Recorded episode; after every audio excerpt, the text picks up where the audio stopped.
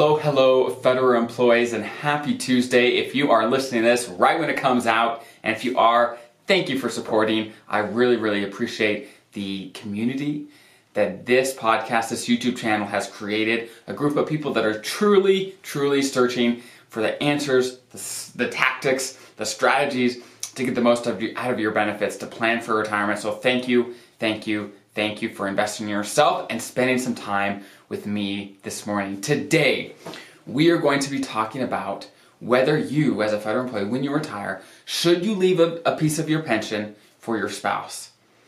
And when I say that, most people say, of course, right? Shouldn't I always leave something for my spouse if it's an option? Well, maybe, right? There's lots of ramifications to think about, lots of different nuances that you definitely want to know about to make the best decision for you in retirement for you, your spouse, your family, so that you know that they're taken care of no matter what. I think that peace of mind is invaluable, not for just you, but for your spouse and to living the retirement that you want. Just having the money that we want in retirement is great, but having the peace of mind that we want now in retirement, that is truly, truly the most valuable piece to truly have the best retirement that we possibly can have. So let's dig right in. For those that have not heard about or are unfamiliar with the options for leaving a piece of your pension for your spouse, there's three. There's three main options as for federal employees. The first is a full survivor benefit, right? And that is 50% of your pension. So basically, if you elect a full survivor benefit, if you were to pass away first as a federal employee, your spouse would be eligible for half of your pension. Okay, so let's say your pension is three grand a month. Okay, let's say you pass away first, your spouse would be eligible for 1500 They'd continue getting a check in retirement for $1,500. That's the first option, okay? The second option is half of that. So that is 25% of your pension, right? And so whatever your pension is when you pass away, your spouse will continue receiving 25% of it. The last option is 0%. Basically saying, hey, I don't want to give my spouse a survivor benefit in retirement. Okay, so right now you're saying, hey, why don't we just give our spouse as much as they possibly have? What is the downside? Well, it is not free. The benefit of leaving your spouse a piece of your pension is not a free benefit to give. So for the full benefit, which is 50% of your pension if you were to pass away, to give that benefit to your spouse, it costs 10% of your pension while you're both alive. Okay? So again, let's say your pension is three grand a month. If you make this election to say, hey, if I pass away first, I want my spouse to have 1500 half of my pension, then it's gonna cost you 10% of your pension when you're both alive, okay? So instead of receiving your full $3,000 a month while you're both alive, you're gonna be receiving 2700 every month, right? So there is a cost. There is a cost that you have to be aware of if you pick one of these things. Now, if you pick the, the half survivor benefit, the 25%, then you only give up 5% of your pension while you're both alive. So there's pros and cons. And of course, if you pick 0%, it costs you nothing. It's 0% of your pension that comes out. So those are the three options.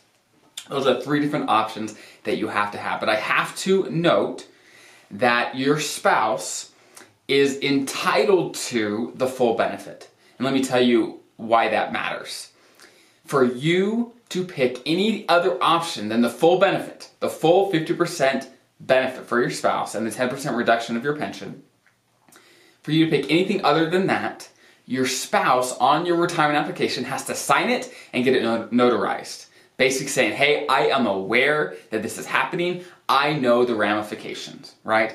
That is what they have to sign off of. So it has to be basically both spouses coming together saying, hey, this is what we want to do. It cannot be just the federal employee making the decision. So make sure you talk with your spouse, say, hey, what makes sense for us? Because you both will have to make the decision when that time comes. Okay, so one of the huge ramifications that you have to know about when making this decision is it's not just about leaving your spouse income. It's also about leaving your spouse the ability to stay on your health insurance plan, the FEHB plan that you are both on as a, as a couple, to allow your spouse to continue on with that coverage if you were to pass away, you have to leave them some sort of survivor benefit.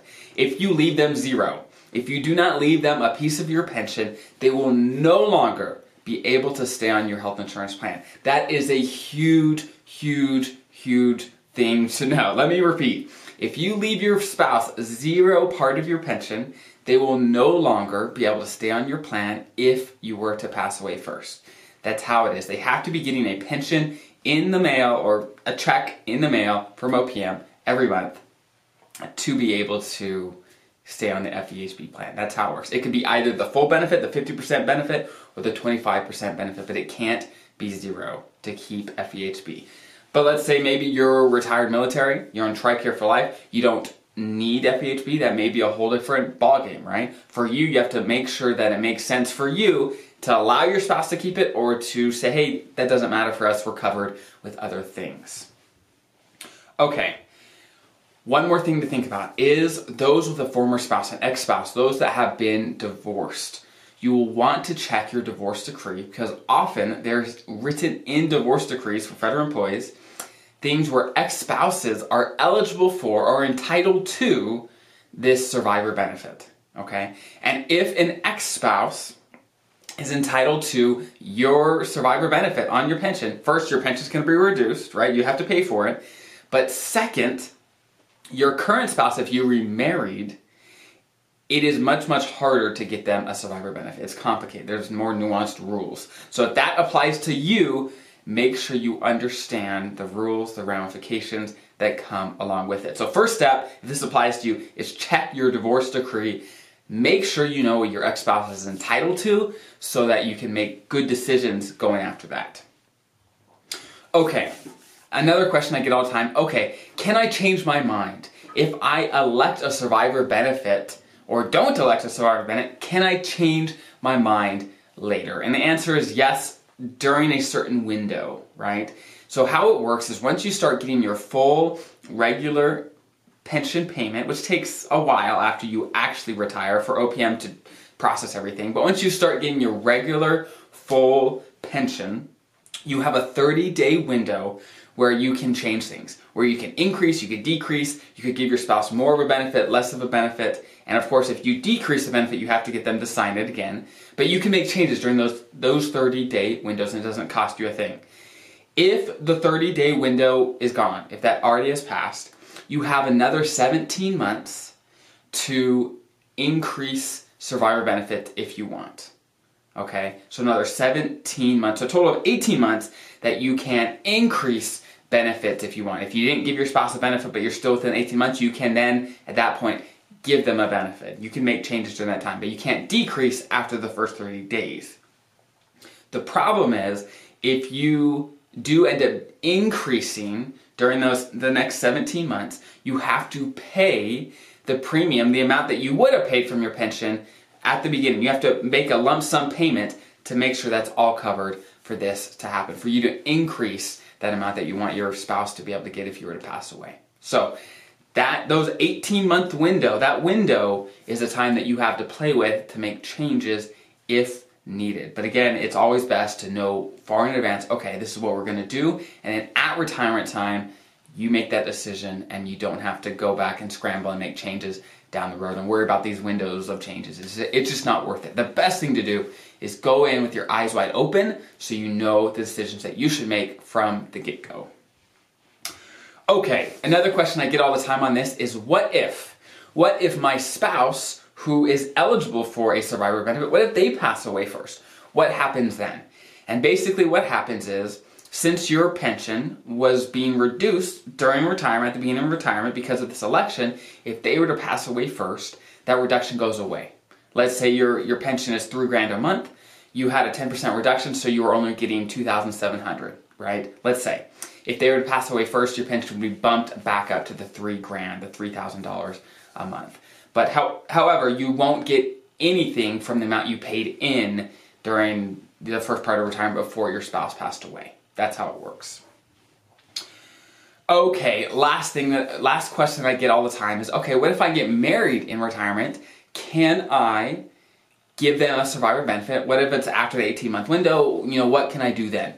And the answer is yes, you can give them a survivor benefit, but it does generally cost some money. So let's say you retire at age 60 and you get married at age 70, okay? You're single when you retire, but you're married, let's say 10 years later. You have an opportunity to give them a survivor benefit, but you will have to pay back anything you would have paid if you would have been married during the last 10 years of retirement. So it can get very costly depending on how far you into retirement and what your pension amount is. So make sure, make sure, make sure you understand those ramifications when making this decision to say, okay, is it worth it? Based on them being able to stay on my FEHB plan, is it worth it? Based on do they need the income, right? Those are the, some of the main things that you have to think about when choosing, okay, should I leave them something at all? Should I leave them a partial or full? Now, my final thoughts on this is just because you leave them a survivor benefit does not mean the planning ends, right? You want to make sure that they will have the income they need to live the lifestyle that you currently are, you know, keep up your standard of living if you were to pass away. Oftentimes, if I ask someone, hey, if your husband, your wife was to pass away, how much of the income you currently have would it take to continue your household, continue your living, right? I rarely hear 50%, right? It's more like 80, 90%, right? And so leaving 50% of your pension often is not enough for people to keep up their standard of living. So make sure you look at your whole picture. Look at your Social Security.